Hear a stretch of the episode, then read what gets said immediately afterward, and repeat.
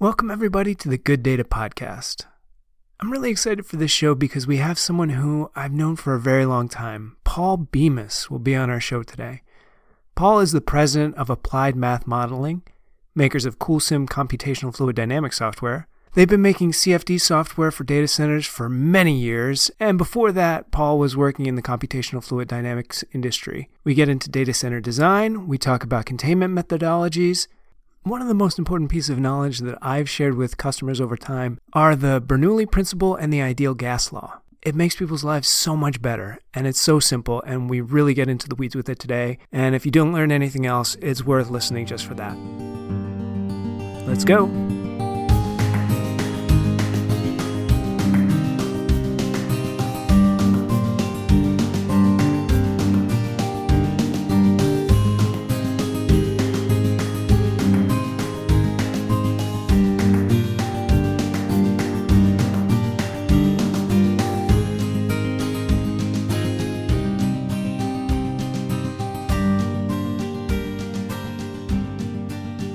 Paul Bemis, thank you for joining me on Good Data. Uh, you have been somebody that I have worked with for many years. Your company, Applied Math Modeling, has developed this software program called CoolSim, and it's one that we have at our company really relied on over the years. And I wanted to have you on because I've very much appreciated working with you. And many, if not all, of the things I've learned about airflow in data centers have come from working with CoolSim. It's been a long process. We've been working with you almost, you know, for maybe seven years, somewhere around there yeah, to I think you're right. make this happening. And it's, we've been through a lot of iterations and it's been a very interesting process to go through because we were a beta tester for a while, which kind of inherently means that we saw some bugs that got fixed and see the, the kind of hell that you go through as a developer from, from the other end. But before we get into that, I wanted to go back and talk about where you got started. Looking up your bio, it, it looked like you got started in electrical engineering. Is that like electronics engineering or was it something more along the lines of large scale electrical design? Yeah, well, well, thank you, Drew, for having me today. And yeah, you, you, you have been through a lot actually with us. You've been a customer for a very long time, all the way back to version three of the software, which uh, was painful. so thank you for your patience. Yeah, my background is a little bit unique. I started out as a mechanical engineer, undergrad mechanical, but I was always interested in electrical as well. Uh, I always was taking circuit courses as well because in mechanical, you can understand sort of what's going on oftentimes by viewing it, but when you're doing electrical, you take it apart and you can't see anything move. So it always fascinated me as to what exactly was going on inside that radio or phonograph or whatever I was disassembling. So as I was an undergrad, I took courses in electrical as well. And then when I graduated, I ended up working uh, what we used to call the 128 technology belt around Boston. And I worked for companies there that were doing mechanical packaging, mostly electronics packaging and some mechanisms, but a lot of it was electronics packaging and the circuit guys, the design engineers seemed to me to be having all the fun. For the mechanicals, it was, you know, put a box around it, put a fan on it, and have a good day. So that wasn't very challenging. But the electrical part of it was pretty fascinating. In particular, the analog side of it, which was control systems and mechanisms and stepper motors and also amplifiers. And so I sort of drifted into electrical and meanwhile started getting my master's in electrical engineering at night at Northeastern.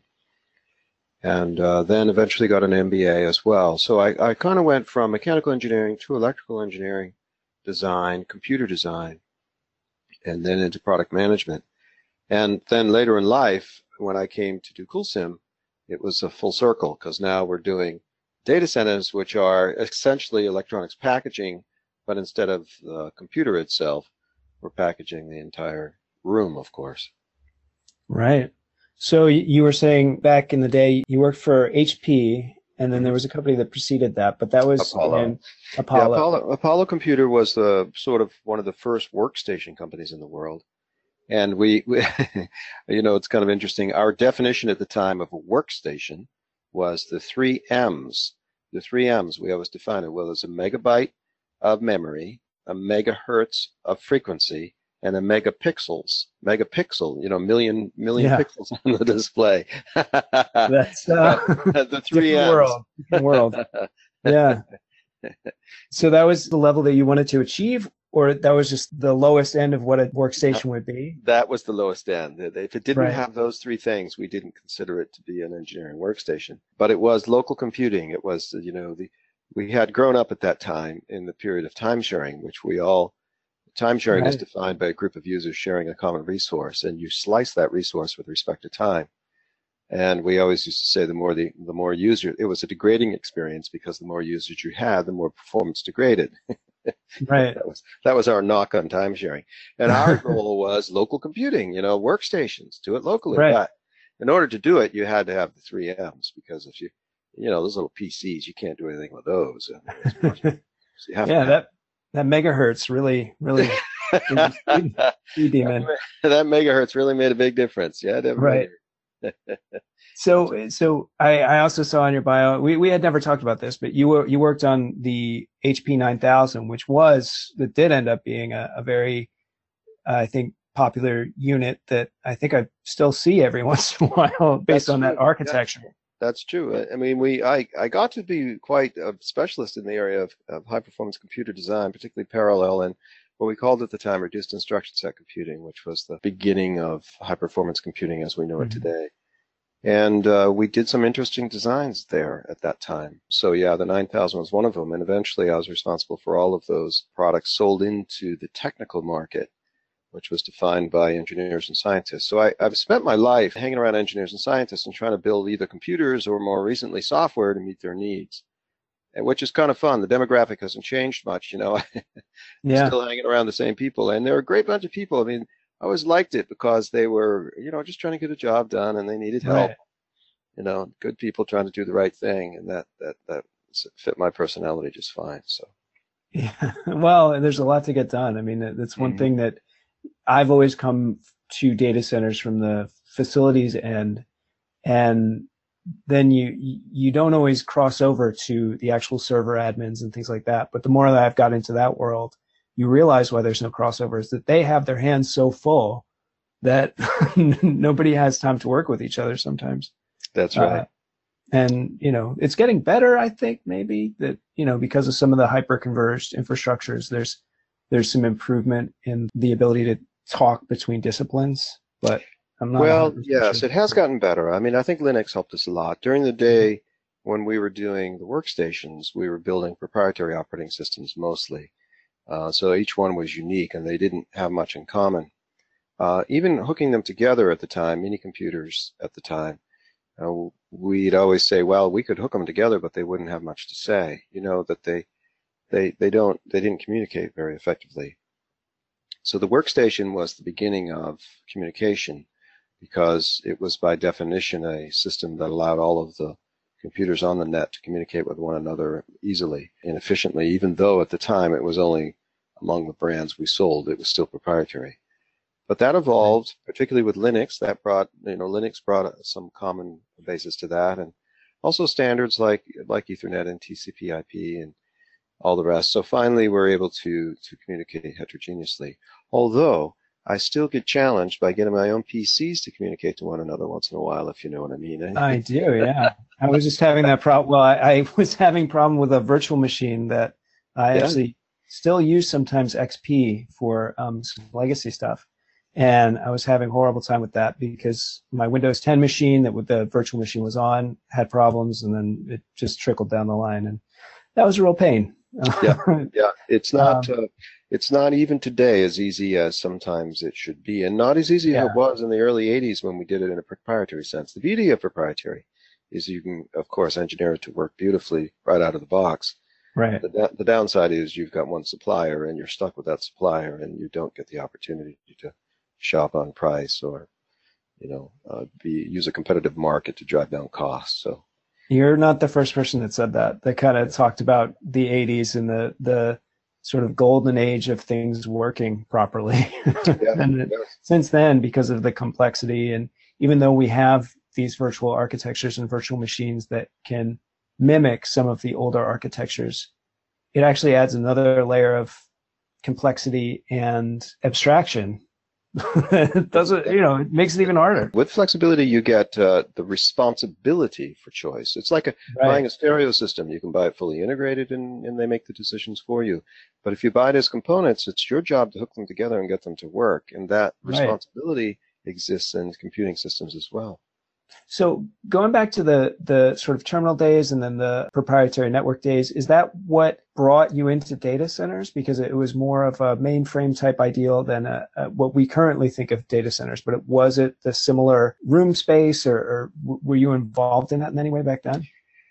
No, it's been an indirect path. I was working for these computer companies, HP being the most recent, and my partners, my software partners, that I was always trying to get to take advantage of my newest, latest, and greatest hardware uh, were my customers in a sense. I would go out and visit these companies and say, won't you please port your, your application to my new variation of hardware software so that you, you know our customers can run faster. So I knew a lot of these software partners as a result of my role at Hewlett Packard. And I decided eventually once we had solved most of the problems in computing that I thought were interesting including large scale parallelism and distributed computing and so forth, I started to look for something next to do, and I went to work for a company called ANSYS.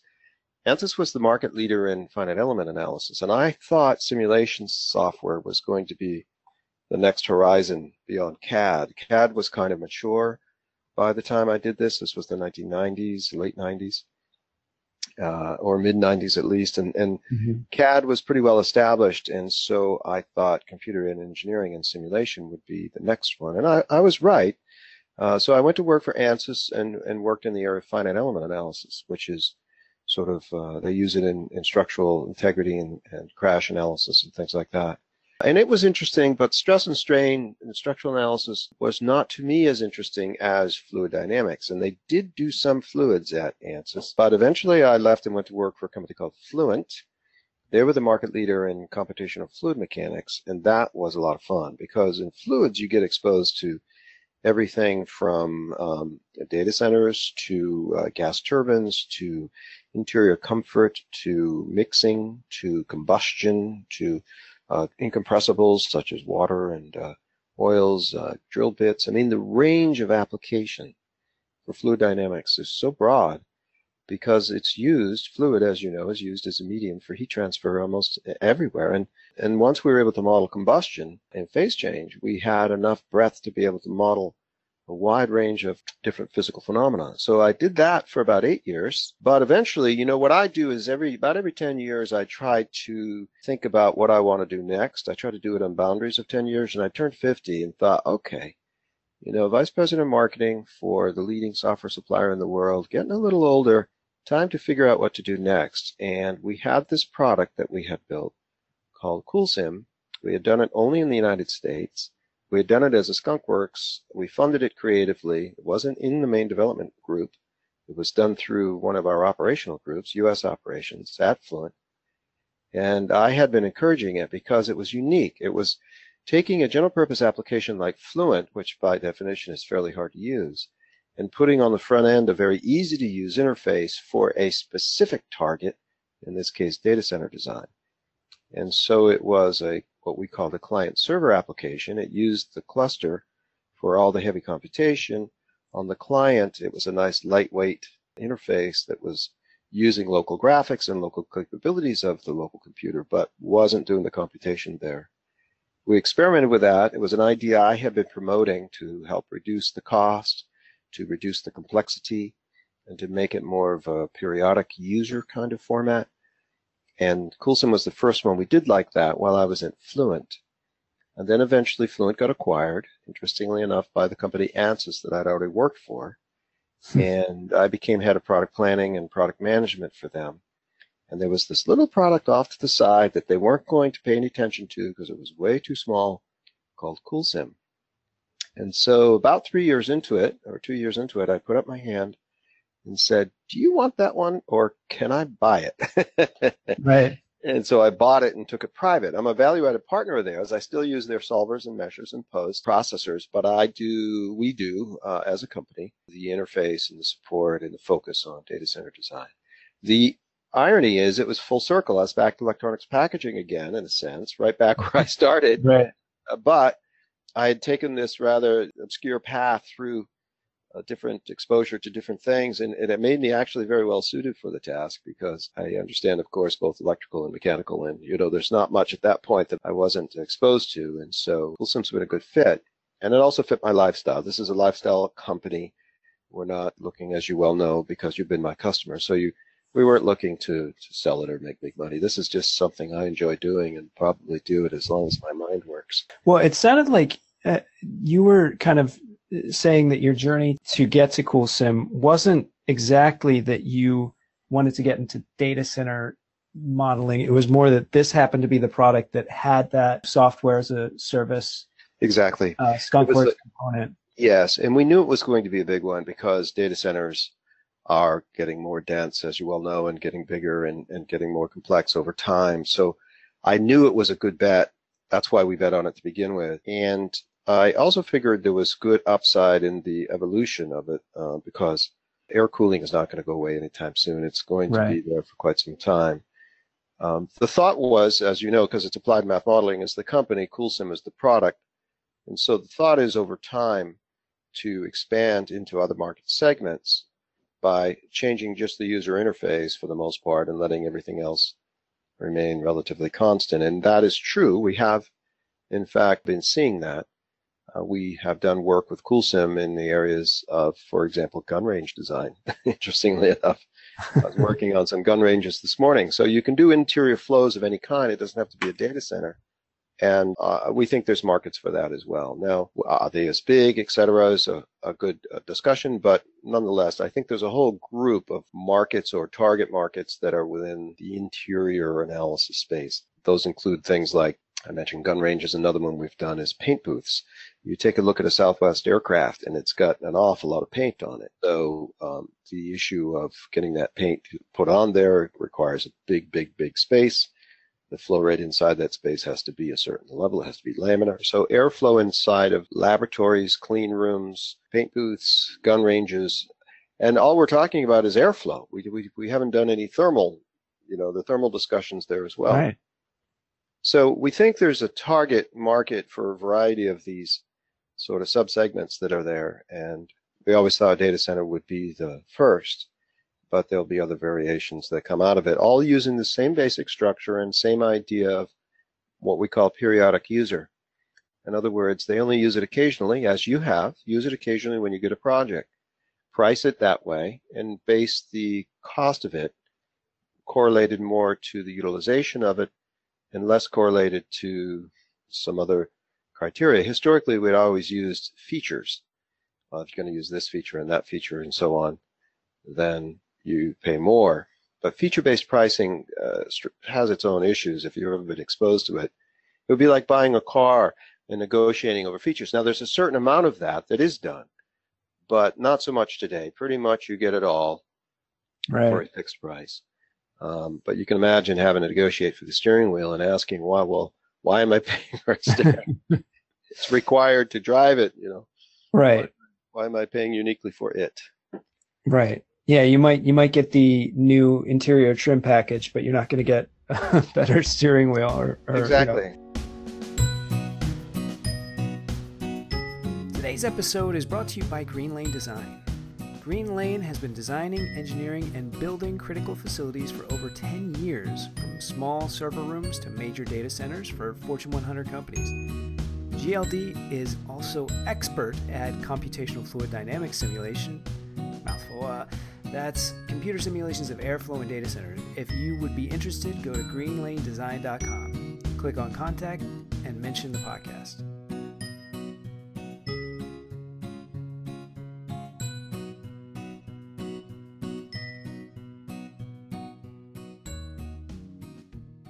So the other thing, you know, the just getting into using CoolSim specifically is that it is, uh, in terms of CFD software, it is somewhat simplified. The nice thing about data centers is they're usually big boxes. The room is a big box. The air conditioners are a big box. The floor plenum is a big box and the server racks are big boxes. And so that simplifies the user interface a lot. And uh, is that part of the reason that the CoolSim happened was that all not just as a, a, good use case in terms of people wanting to do this periodic type of analysis, but also it's pretty easy for regular Joes to do. Is that exactly okay. exactly yeah. correct? It's a well understood problem. It's not a high tech problem in that, in fact, we're only dealing with convective heat transfer. We don't do much in the area of conductive or radiant because it's unusual that they uh, they are really of consideration. In right. other words, it's dominated by the convective heat transfer. Right. And you, you are right, even geometrically, it tends to be blocky. In other words, those things you just described are often rectilinear structures. Right. That makes the meshing simple. So we're able to automate the sequence to a large degree, and therefore the learning curve is quite short for users. Uh, learning curve on CoolSim is typically one or two hours. And by the way, interestingly enough, it's not even language specific. I just brought on new users a couple days ago. Latin America seems to be very interested in this technology. They like our price points in particular because they're correlated mm-hmm. to use. So we can scale down. The beauty of this kind of method, you can scale down on price or cost to meet their needs. And they were able to come up and, and, and use the system within a couple hours. They were running models. They don't speak English. So it right. transcends language quite nicely as well.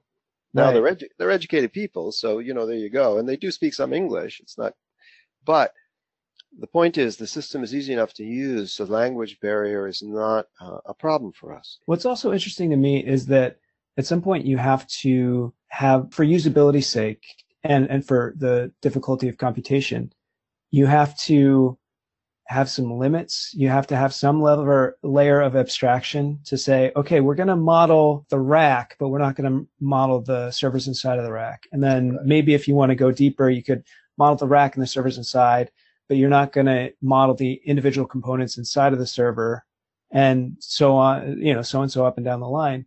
And it, it would be possible technically to actually model down to the chip. You know, there there are CFD software that that actually model the airflow through the actual package computer yes. box. Yeah. Yes. So yes. so you can see it pass going past memory. But at the same time, you can abstract that down by just knowing what the inlet temperature is and knowing that the box itself is rated for X inlet temperature. That's so right. we call this we call this level of granularity, and you are right that when a user first starts up, a brand new user, of any kind of application, they don't know the level of granularity that is appropriate. So right. what we've done in CoolSim is we have already selected for you the level of granularity that makes the most sense based on our experience in the data center modeling field. So we've taken the experience we've learned over the years and encapsulated it into the software so that it is giving you the appropriate level of granularity without causing solve times to be so high that you can't get anything done. Because that's right. the problem. I'm I mean, people, naive people will say to us, "Oh, well, can you go all the way to the chip level?" Sure. Have you got a week for, for right. a set of answers to come back? You know, yes, right. we can do it, but it's going to take a very long time, or many, many, many processors or cores. Uh, and what's the turns point? Into, turns into cost. Yes, and, right. and by the way, the answers will be the same. right. Well, okay. You know, the the um, hardware manufacturer, many of them actually do CFD on the box itself. So yes. Yes. they there's already a, a, set understanding of what the inlet temperature has to be. So it's like, well, you know, you're just wasting time and effort. A method in simulation, Drew, is to do what we call submodeling. So a, a, one approach that we use in, in systems design and large scale systems is let's first model the subcomponent, whether that's a steam turbine or electronics package, and then let's create an algebraic expression for it once we understand its input as a function of output kind of relationship, right? We create a function for it, a algebraic representation of it, and then we put the algebraic representation inside the larger model that's trying to do the whole room.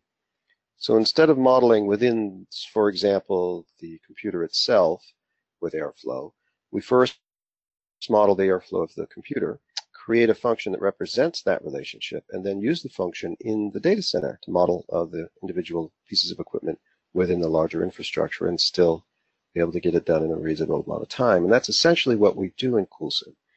The individual racks are functions that behave like a server based on our experience modeling this server called submodeling. And and you can change many of those parameters to to fit more specifically with the type of server that you're working with. So exactly. We, yep. we, we've had to do that a few times because you know we've run across some funky server types and have have had to work with things. Especially, we, we started to get into the cryptocurrency mining world, and mm. that just in terms of the airflow and the delta T over the miner itself, we really had to work through that. It wasn't that hard. It wasn't that hard to do, but we it did take actual real world measurements that we had to take to That's right. we could match the boxes will change a little bit depending on them. Even the temperature rise across them will change based on. And and to be perfectly frank, the entire data center is a transient run, transient analysis. It, in other words, everything is changing with respect to time, particularly when you put a control system on like variable speed fans. Right. They're they're seeking, they're going up and down. The individual servers have control systems now, and they're seeking and moving up and down. And the work we do is steady state in terms of simulation not transient. But again, this is a question of practicality, not technology. If we were to solve it as a transient, it would take longer and you'd have so much output data that it would be difficult to draw many conclusions from it. Right. So we make assumptions like it's going to be fundamentally steady state at the end of the day. Let's model it as steady state. Or we'll also pick multiple steady state conditions and look at those and then use you know, basic uh, uh, assumptions. As you know, we do CRAC failure analysis or air handler failure analysis. So what happens if an air handler goes down? One of the more challenging ones in the data center is transient altogether. What happens if a cooling unit goes down? A big, you know, like a chiller. People right. will ask us that question. But there are so many unknowns that it's difficult to model it with much accuracy because Every data center is different. And by the way, the cooling method they're using is often different. Even the medium is different. We don't know, for example, what the specific heat of things like a rack is. What's a rack? What's the specific heat of a rack full of servers? Uh, because you need that for conjugate heat transfer. So the transient case is still um, somewhat challenging, mostly because we've never uh, tested it in a laboratory to understand exactly what some of the parameters are we need in order to do the modeling effectively. Well, that's one of the, you know, for, for us working with CoolSim and, and generally doing CFD is that we, we had to work very hard to match the data that we got in the field with CoolSim and vice versa. So we would constantly go do measurements in the field, put it into the CFD software of CoolSim, run the solver, get the results from CoolSim, and then go back into the field and check it again. Yeah. And by fine tuning that, it, it really did get us some very good results. Yes. Uh, actually, it, it, was difficult at times, but then we could take those results and pay them forward to the next CFD that we did and, and learn and learn as we went. So, you know, it, it was helpful. you know, it was good to really take the time to do that. We always advise people, even in general purpose uh, CFD modeling or any kind of modeling, that the Modeling is a tool, it's an aid, it's, it supports good engineering decisions and good engineering judgment. It is not a replacement for good engineering. Right. It is only a tool, just like a wrench is only a tool when you work on your car. You may use it as a hammer, but it's actually right. a wrench, you know. so in turn, you know, taking us to good ideas and what, what makes good engineering, what are some of the biggest mistakes that you see right now if you're ever in contact with people about what they're having problems with, not in terms of using the software, but actually mistakes that they're making in data center design? Is that something that you see or you have any finger well, on the pulse? Most of them are simple. My demographic in large part, Drew, consists of younger people because um, they always have the younger people do the modeling for some reason. I don't know if right. that's, you know, they, oh, give it to the young guy. He, he knows about that stuff or young woman, whatever they, but what we often find is they just forget certain things, like they forget that air has momentum, that, that total pressure consists of both static pressure and dynamic pressure. And therefore, you know, if you've got a lot of dynamic pressure, you don't have any static pressure. Right. Air coming coming through a plenum or underneath a floor. If the uh, floor tile is too close to the cooling unit, no air is going to come out because the velocity is too high under that floor. So they've they've studied Bernoulli. They understand sort of the equation. They passed the course because they wouldn't be here if they didn't. Right. But the practical application of it is sometimes uh, lacking because they don't have that level of experience. I'll give you a simple example. uh, people continually want to try to put containment around a cold aisle containment or a hot aisle containment. Yeah. And then and then set the leakage parameters to zero. Right. And I say to them, well, why are you running CFD if you're going to set the leakage parameters to zero? Because if you set them to zero, they're going to be perfect. It's going to look beautiful. Why run Right. the model if, in fact, you're going to have no leakage? The the challenge is if, if I do have leakage, what and where does it? Where is it? And what do I do about it? And how does the system perform Right. with leakage in place. So I recently had a, a situation where the customer definitely wanted to see it with no leakage. And interestingly enough, it's difficult to get the solver to solve with, with no leakage because it struggles with Right. continuity mass. You know, it just, all things are not perfect. They uh, leak, they get hot, they, uh, so, so. I, I can't tell you how many times I've actually kind of uh, sat with somebody and explained Bernoulli a little bit in the, in the right.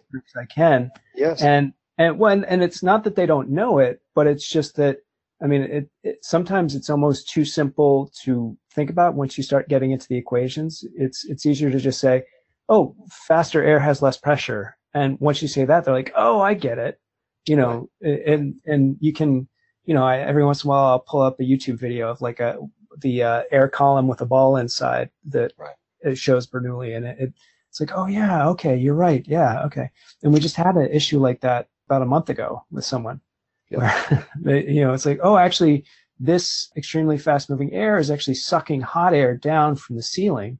Yes. and you you could feel it like a waterfall hot air coming down from above. And you know it was, it was very obvious when i walked in i was like oh this is what's happening. This is going to be a problem. We can try and put some baffles in but it's still going to happen. So we have to have a little bit more balancing of pressure as well and we figured some things out and i think it looks a lot better but you're right I, getting people to understand the math versus the actual implementation is, is one of the real reasons why cfd is helpful That's correct. It gives you the visualization. It allows you to see something that's invisible, air, and be able to watch it move and watch. And, and sometimes, even for me, you stare at it, you go, oh, yeah, that makes perfect sense now. So the visualization of it is powerful. Yeah The other, the other mistake I see people make a lot is in the area of containment, either hot aisle or cold aisle. They want to completely contain it without leakage. They don't want any leakage. So the idea is, of course, the theoretical goal is no leakage. So you want to put a container around your cold aisle, your hot aisle, and duct it back or bring it up through the ceiling back to the cooling units. Well, that's great, but if it's perfect, you don't need to run CFD on it. It's perfect. right right it, it will always get to the temperature you want it to be at yeah, the, the Yeah. plots look uniform. They're kind of boring. Mhm. They're one color, you know. Right. Same color as the supply air, you know, it's just blue or it's green. It's Right. just one color. And the fact is that it, it's not, you can't get a perfect seal in reality anyway. So you have to have, you know, at least Some have leakage. some amount of leakage. Yeah. That's right. So now the amount and type, I think, is fair debate. How do we want to characterize it? I think that's a fair discussion to have, and there are several different methods. But to have none is inappropriate. And so I see sometimes people trying to use CFD to prove perfect outcome because they're trying to make a perfect design for their customer. Right. But without it, some kind of leakage or some kind of, uh, then it's unrealistic. And oftentimes you can build very unrealistic models that are useless because the real world's kind of messy, you know. right. So is that something that you find that you have to do a fair amount of the time is, is walk back people's expectations of what is actually possible in real life versus what can be modeled? Yeah, sometimes I have to set their expectations correctly, particularly in the case of transient analysis, like we were talking about earlier. You know, sure, we can do a transient analysis for you, but what are the assumptions? What what would you like to assume? Um, are your pumps still running on your glycol loop or, or your your tertiary loop? Uh, are they under the UPS, or do you want the fans to ramp down immediately? Uh, the air handlers in the room ramping down, or is containment in place? Do you have leakage? What, Right. are you are you going to open the doors in your containment as soon as you uh, see it down? You know, a failure. Are you going to run out and open the doors? Right. What are you going to do? Because these things all have a distinct effect on the amount of time that you're allowed before the server inlets uh, become critical. But without knowing all of those assumptions, it's difficult to come up with anything that's meaningful. It doesn't mean you can't simulate it. It just means that the simulation isn't meaningful because the assumptions that you used were not valid. Right. So the assumptions often uh, become an issue. We have to talk people through it. It is a learning curve. we do webinars on these things. I have one coming up in October on how to model containment.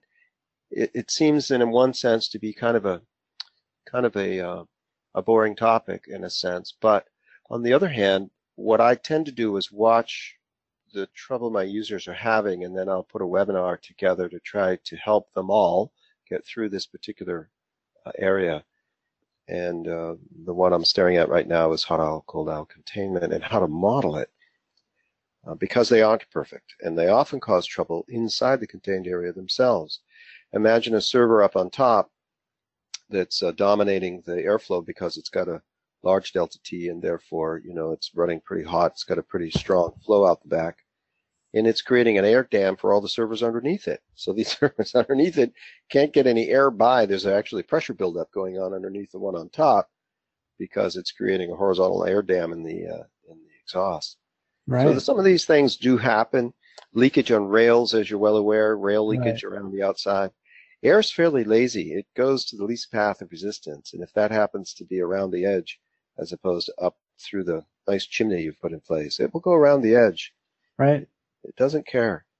Well, I, think a lot of people forget that the servers themselves are an airflow system. You could almost think of them as heaters that have, you know, people forget about server fans and the power of server fans. Yes. Uh, and that within the rack, you have this internal, unless it's buttoned up, you have an internal airflow system that, mm-hmm. you know, the some of that lowest pressure space is closest, you know, closest to the front of the server. So it's just thinking a, a little bit differently. And, and actually, we found often that those very small leaks and differences add up yes. uh, to a huge degree. And, and, they make a big difference. Remember, Drew, the PUE calculation does not include the, the server fans. yeah, right, exactly. it, it, it, conveniently excludes them. right. I've, I've said that to a lot of people that, you know, you're not necessarily making a more efficient data center this way. And, and, so there's also the the sort of two pieces that we're talking about with the thermal recovery and then the hot aisle cold aisle is there's a disconnect sometimes between efficiency and availability. That sometimes people optimize for availability and neglect efficiency and, and vice versa. And vice versa, yeah. Yeah. In-row um, cooling is a good example of that. They'll yeah. do in, they'll do in-row and then they'll contain the cold on the in, in other words, they'll configure their servers the racks so that the contained area is cold. Now you're in a big room and the contained area is cold. And so if you have a failure of those, one of those units or, or, or God help you, two of those in-row units at the same time, there's no chance for recovery. Right. Because the servers are all going to hit a fan curve. They're all going to stall and everything's going to go up in smoke very quickly. Right. If you flipped it around, just flipped it, so just reverse the flow, turn the racks around, turn the cooling units around. So that you're containing the hot side and let the room be the cold side.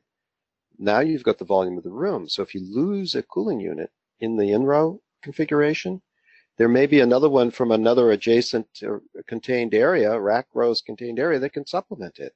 In other right. words, the room, the volume of the room is supplementing the failure condition of the of the structure. So yes, uh, sometimes just simple things, and you are right. They often go for efficiency and forget about availability or vice versa. Often that's why you end up having very large volumes. You know, data centers are big and so they have very tall ceilings and there's just a very large room that is great because specific heat, there's a lot of sort of latent cool air in general to yes. allow for heat recovery. And, and sometimes in some places it, it, can be like hours before the whole place heats up.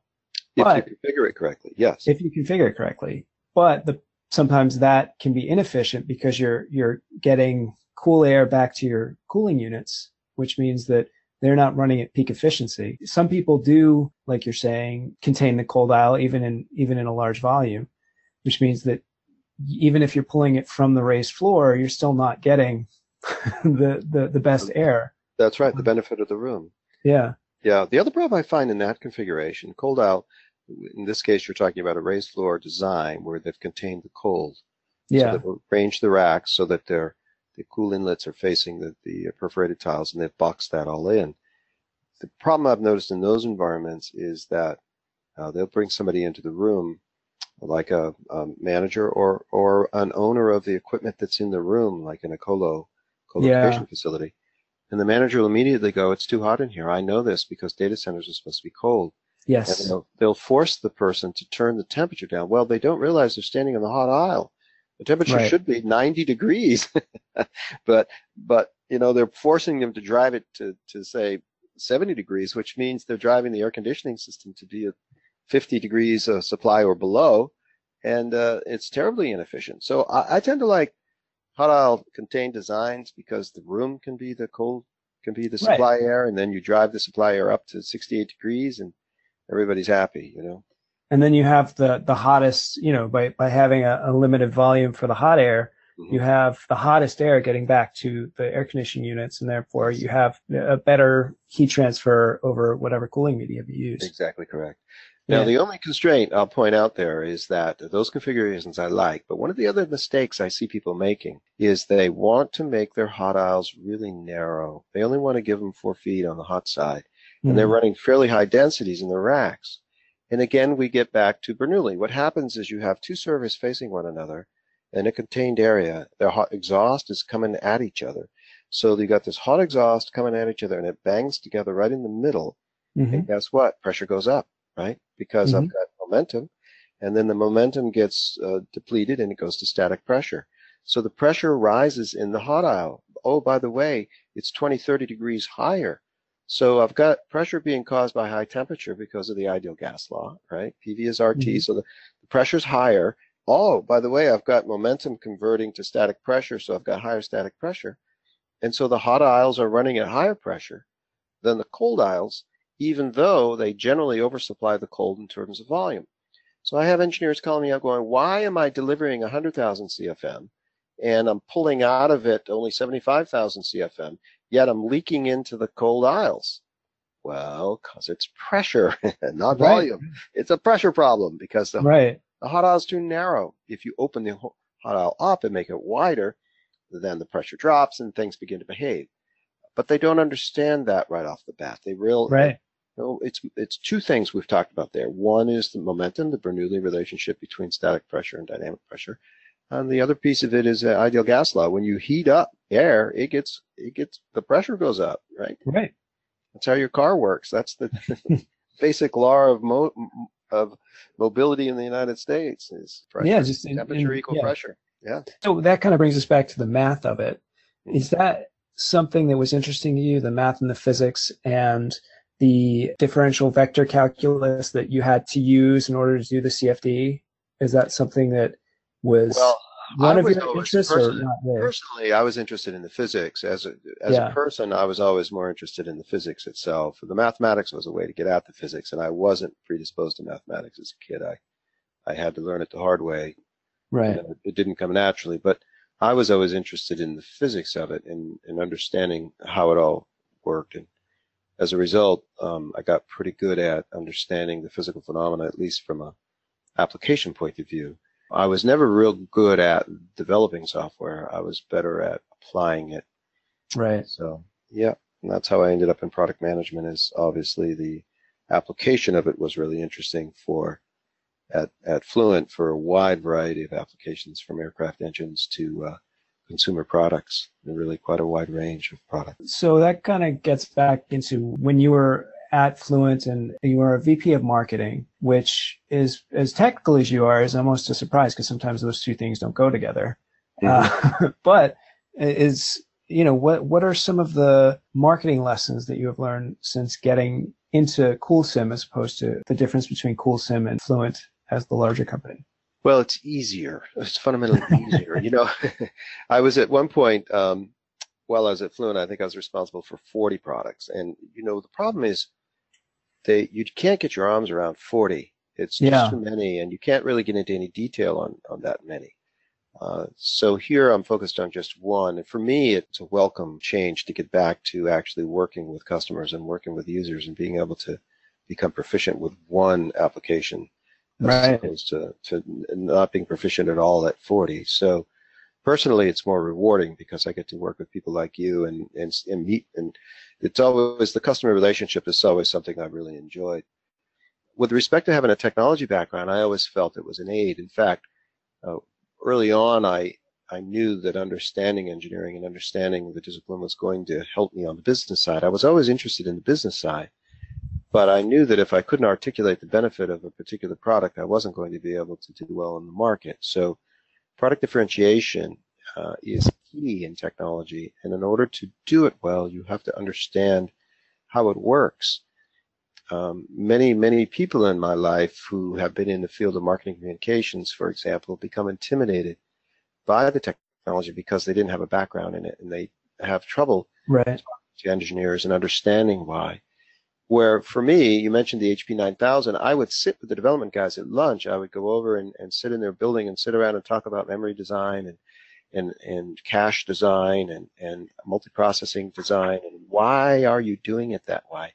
Why are you doing a write through cache instead of a write back cache? Why is cache coherency important? Why is a Harvard architecture in cache design important? and you learn these things while eating lunch. right, right. If if a you understand the basic under you know the basic tenements of engineering design, and second of all, you're not intimidated by them. And you know, people are people. They just people. They don't. I, I never was uh, one to be too intimidated by anybody. It's it's the ideas I was interested in, you know. And yeah. so we would sit around and talk about these ideas, and I was really the student learning from them. And I was fortunate enough to get exposed to some bright people early on in my life, and they taught me an awful lot about it.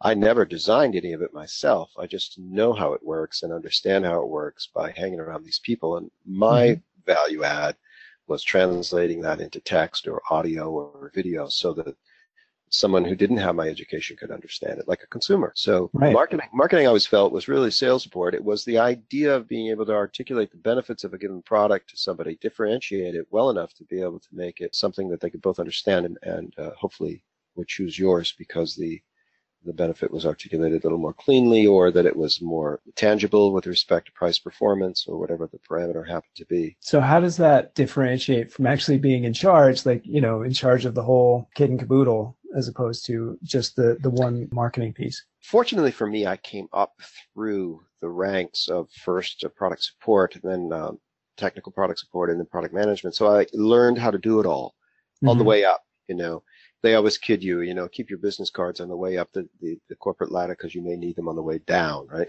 Right. right. so fortunately, in this role, I do a lot of that stuff myself, but have the skills to do it. I was always a pretty much hands-on person anyway, and so I used to, um, I used to host through this. Uh, I worked for Hewlett Packard, actually Apollo Computer first. We we were trying to train the sales organization on computers and and you know advantages of ours, of course. So we developed a radio program, and we call it WKSG Radio. And we, I made a little radio laboratory studio out of an old, very small closet, kind of a storage closet at the building I was in, and set up a bunch of audio equipment, and we made uh, cassette tapes, and we'd pretend it was a radio program, and we'd inter- I would I would interview people for products, and would uh, produce it and uh, ship it to all the sales guys, and it worked really well. uh, precursor of the podcast, you know, but same idea. Yeah, right. I mean, in some ways, even more helpful because you're you're giving the salespeople exactly what they need. Or the, That's right. You know. And they'd ride around and listen to it. Well, of course, they're all on the road most of the time, so they'd ride around and listen to it. And the, and the Asians really liked it too because they could replay it and, and sort of get the English twice, you know, sort of and we we annotated it with music. We put music between the, the segments, and um, it turned out to be a pretty fun production. It worked well. In fact, when we were acquired by Hewlett Packard, they liked it so much we kept it going, and uh, we did it uh, there too for another probably five years before it, it got too complicated in terms of products to, right. to, really, to really do well. Because the good thing about workstations, Apollo was that it was a pretty small number mm-hmm. of products. You could cover them all pretty well one of the frustrations of being a senior executive at one of these companies is you don't get to do much of it yourself anymore. Everybody else is doing it and you're overseeing it. And that's fine. Uh, you've got the skills to be able to make sure it's a good job. But if you enjoy doing it, then you miss kind of it. You end up in a bunch of meetings all the time and you're hanging around with fewer and fewer people until there's only, you know, a half a dozen of people you basically hang around with and no one's ever met a customer before except you, you know? right. so, so it's refreshing, particularly uh, you know, at this point in my life, I'm getting a little older, and you know, it's it's fun for me to be back doing something tangible and and and uh, working on something, particularly in a small organization where you don't have to have all the meetings and everything. Everybody can communicate pretty effectively. We used to say the the communication problem in a company is inversely it's a geometric in, inverse proportion to the number of people. The more people you have, the infinitely the, the larger the more difficult communication becomes until you can't really the organization gets big enough till all you're doing is communicating. You can't get anything done because you right. spend all your time communicating. Yeah. Yeah, I, I, recently read that you know there's there's mega projects, and that does seem to be the case. That the larger the project gets, it almost becomes impossible to manage it. Right. And some of the biggest failures have been the largest projects, such as the uh, F-35 Joint Strike Fighter. That that has become like a 700 billion dollar project that nobody's happy with the results, and it's not to say they didn't do some amazing things, but it just it was trying to please everybody and just got out of hand. And it seems like a corporation is that way too. That's why talking about CoolSim as being as focused as possible really makes sense to me in terms of an entrepreneurship perspective, because almost going back to the uh, Ries and Trout like 22 mutable laws of marketing that you have owned your category. Data center, software as a service, computational fluid dynamics is, as far as I understand it, pretty much CoolSim and CoolSim right. alone. Yeah, we threaded a lot of needles there, in a sense. In other words, we took that SaaS idea of you know pay for what you use and put it together with CFD, which hadn't been done before, and we put that together with an application-specific approach to a problem, data center design. And that threading works really well. I've been pleased with it. Everybody likes it. It takes the load off your desktop machine, so you don't have to wait for simulation to be done because we do do it on the mm-hmm. cluster. It amortizes the cost of the cluster across all the users. You don't have to worry about licenses and downloading licenses and putting them in place, which was always painful. And also just the ease of use of that interface being highly automated for specific tasks means the learning curve is short. Right. And so if you're a periodic user, you only come in every six months, coming up that curve is quick because it's focused and a lot of the intelligence of the application is embedded.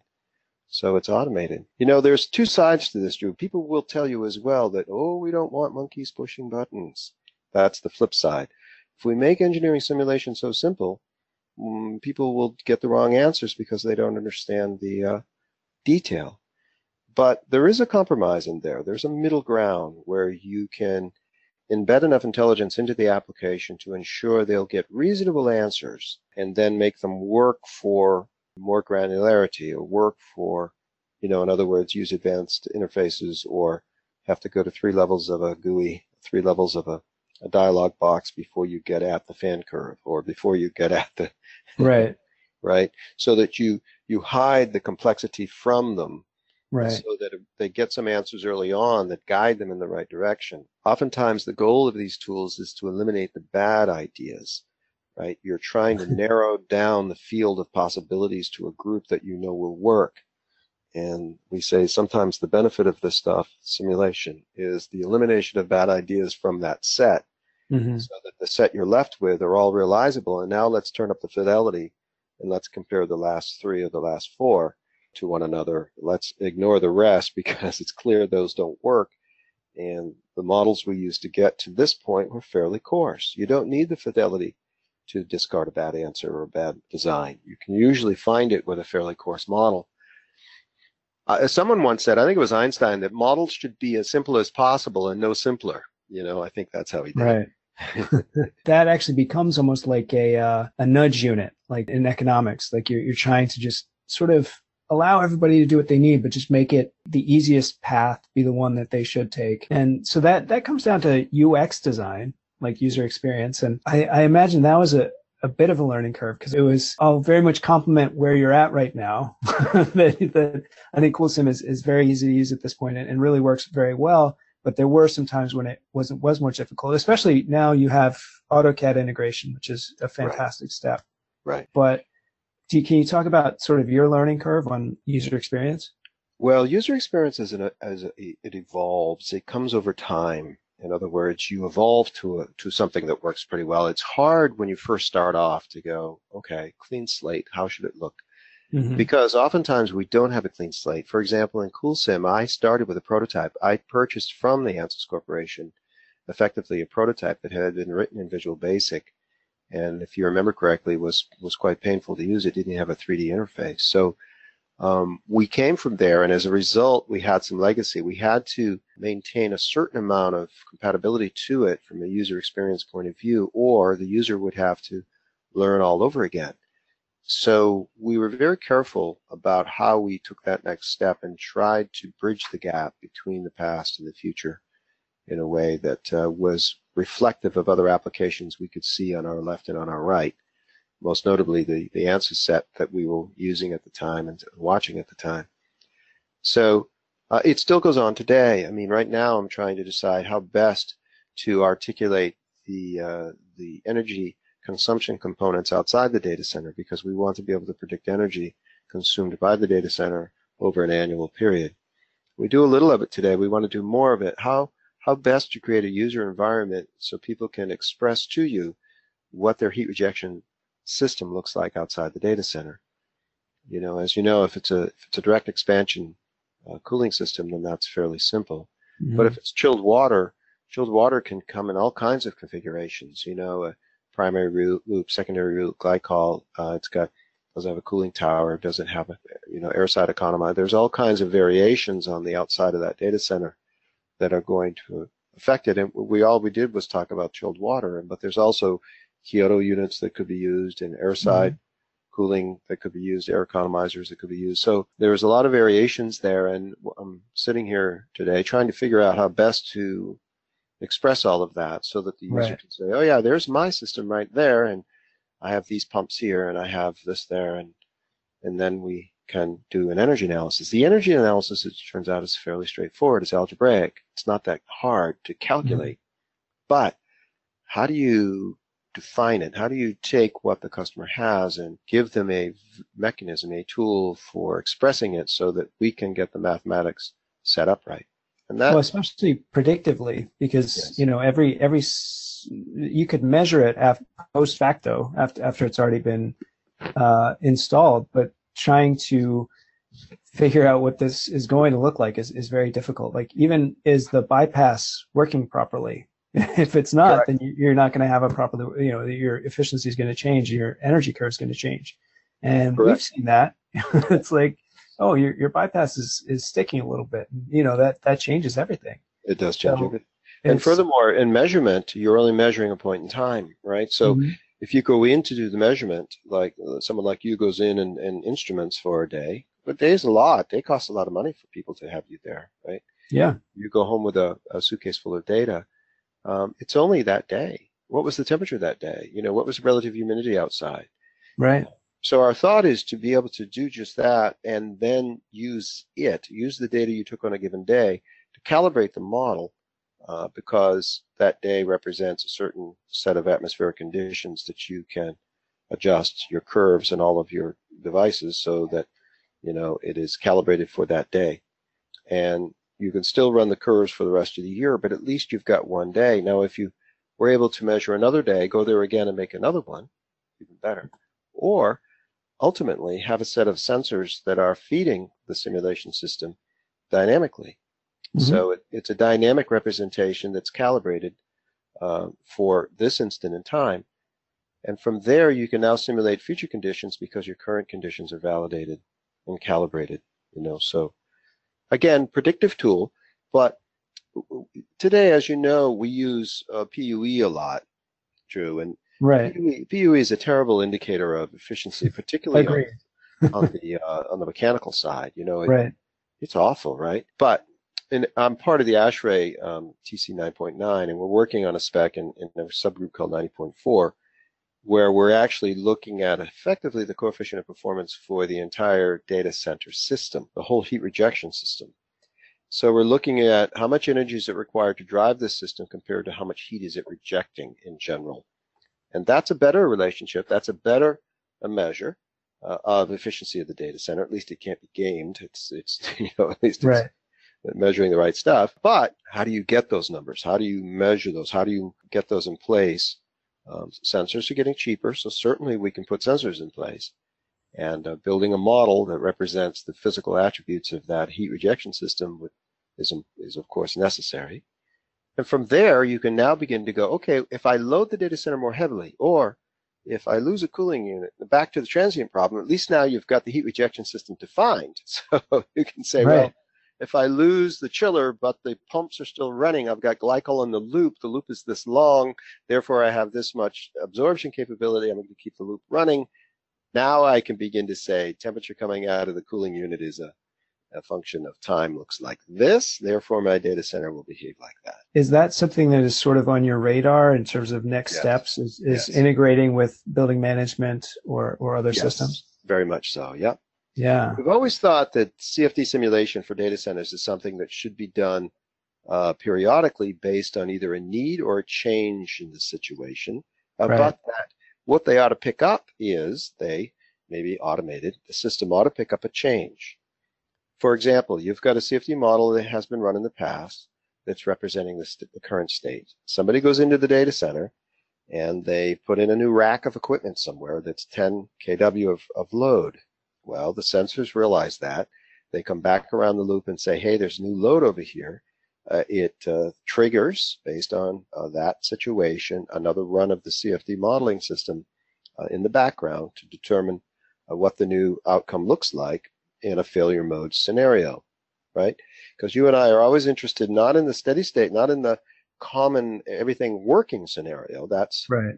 Hopefully, we've covered that case. the case not we're always. interested the case we're most interested in is what if we lose an air handler? And those are well defined. As you know, CoolSim, you can set up a bunch of variations off the main design for failure analysis.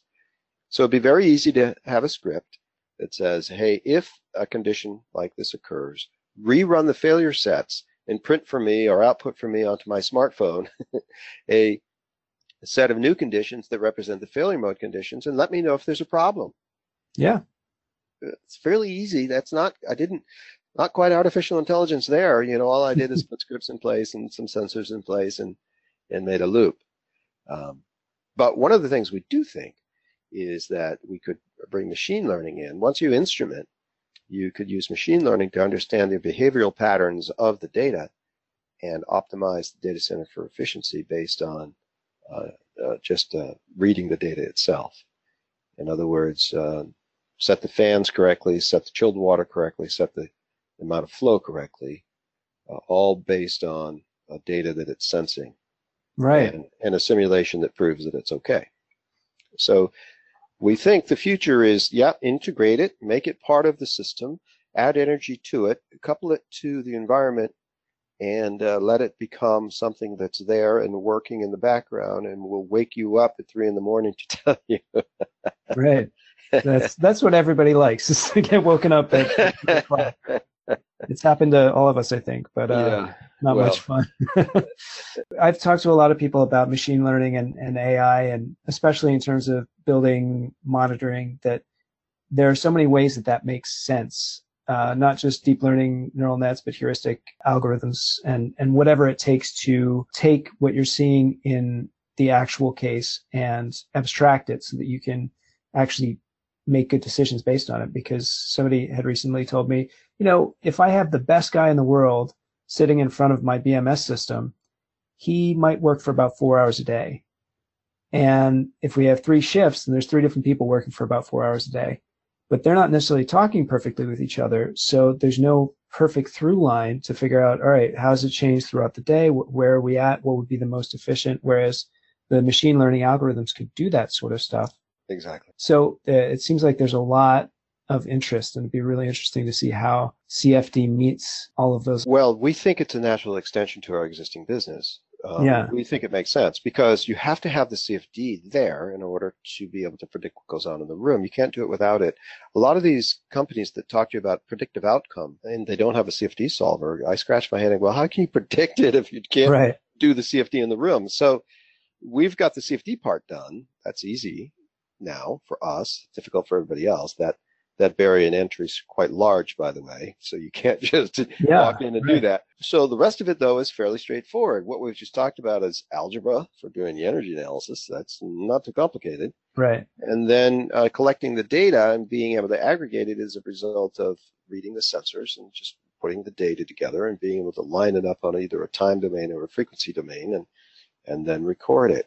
And you don't really need to build your own database to do that. I mean, there are systems already there, like you mentioned, that are recording it. All you need to do is sample it. So we think it makes all good sense and it will come about over the next, you know, few years. It's going to take a little while to get there, but from a CFD point of view, it's quite a natural extension. From a DCIM point of view, it's a little more difficult because they don't have the CFD part done. So right. they can't get any further than the algebra. They can do the algebra and building modeling systems like Energy Plus and, and other codes like that are, are good in the general case when you want temperature T and pressure P. But inside a data center, it's all a gradient. It's a 3D gradient, as you all know. You know, temperature right. as a function of location is very important, particularly on the front of those racks. And and so forth. So you have to do the 3D modeling. So we think we're in good position. Uh, we're not the only ones to be able to do it, but we're one of the leaders in doing it. And uh, the structure we've put in place lends itself very nicely to that because, again, on the desktop or in the user's local environment is really just a client piece of code. It's the CoolSim client, which is very lightweight, easy to install and run. It doesn't take up much space. And most of the heavy computation, if it's when it's required, is done on a cluster on the cloud. Right.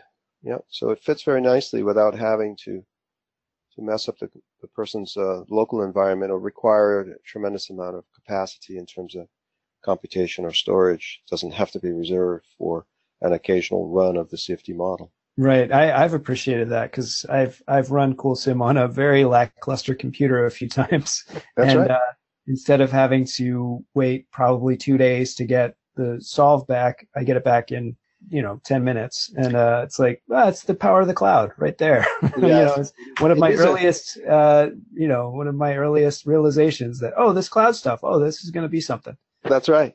And, and, for many years all the way back to apollo we, we we talked about cloud. I was a big proponent we used to call it network computing had a different name.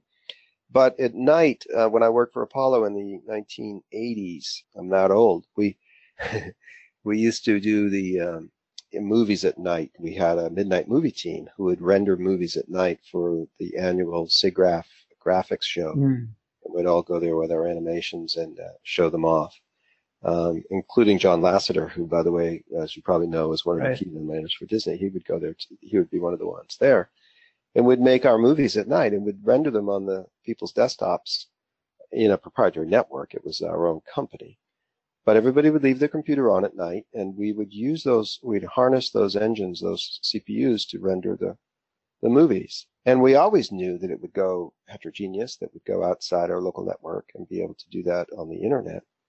But it took many years for the protocols to settle down to the point where we're able to do it. And today, yeah, I can sit in a Starbucks using my old laptop, which is getting very old, and I can set up very complicated models and pick them off and run them and download the results using a mobile hotspot from my phone while tied to a laptop in a Starbucks having a latte. Or We've come a long way, Drew. I know. Well, I, am really excited to to see what you're coming up with next. I, I will, uh, of course, keep paying attention. And how how can our listeners keep up with you? Um, social media, website. Yeah, you know, uh, we don't do a lot of social media simply because of time. Um, uh, we do quite a bit on LinkedIn. We don't do um, uh, so much Facebook. We don't think our demographics on Facebook, although they could be, but not for business sort of thing. So, yeah, and also our website, and we do a lot of webinars that we'll be talking about these kinds of things. So just check out our website, uh, www.coolsimsoftware.com, if you ever want to take a look. There's an awful lot there already in terms of archived uh, material that we've done before. When I do a webinar, we, we, we try to be a teacher, you know, as much as anything else, we try to teach. Um, and uh, whenever I do a webinar, I record it and then archive it and put it there for others to watch. So, yeah, you've done some great webinars. I, have learned a lot just by uh, paying attention. So, yeah, that's a very good resource for people. Thanks. Well, Paul, I really appreciate you giving us this much time, and uh, you know, we'll of course be in touch. But uh, hope to talk to you again soon. Thanks, Drew, and, and good luck. Thanks for having us today, and uh, we look forward to working with you and in Data Center tonight. That's our show. I'd like to thank our guest Paul Bemis. You can find him at Paul Bemis on Twitter. That's spelled B E M I S. Also, he's on LinkedIn at Bemis Paul. I'd like to thank our sponsor, Green Lane Design. Remember to mention the Good Data podcast to get that free assessment. That helps everybody. Our music is algorithmically created by JukeDeck, which is pretty amazing. Try it yourself. Uh, visit jukedeck.com. For Good Data, I'm Drew Farnsworth. Talk to you next time on the podcast.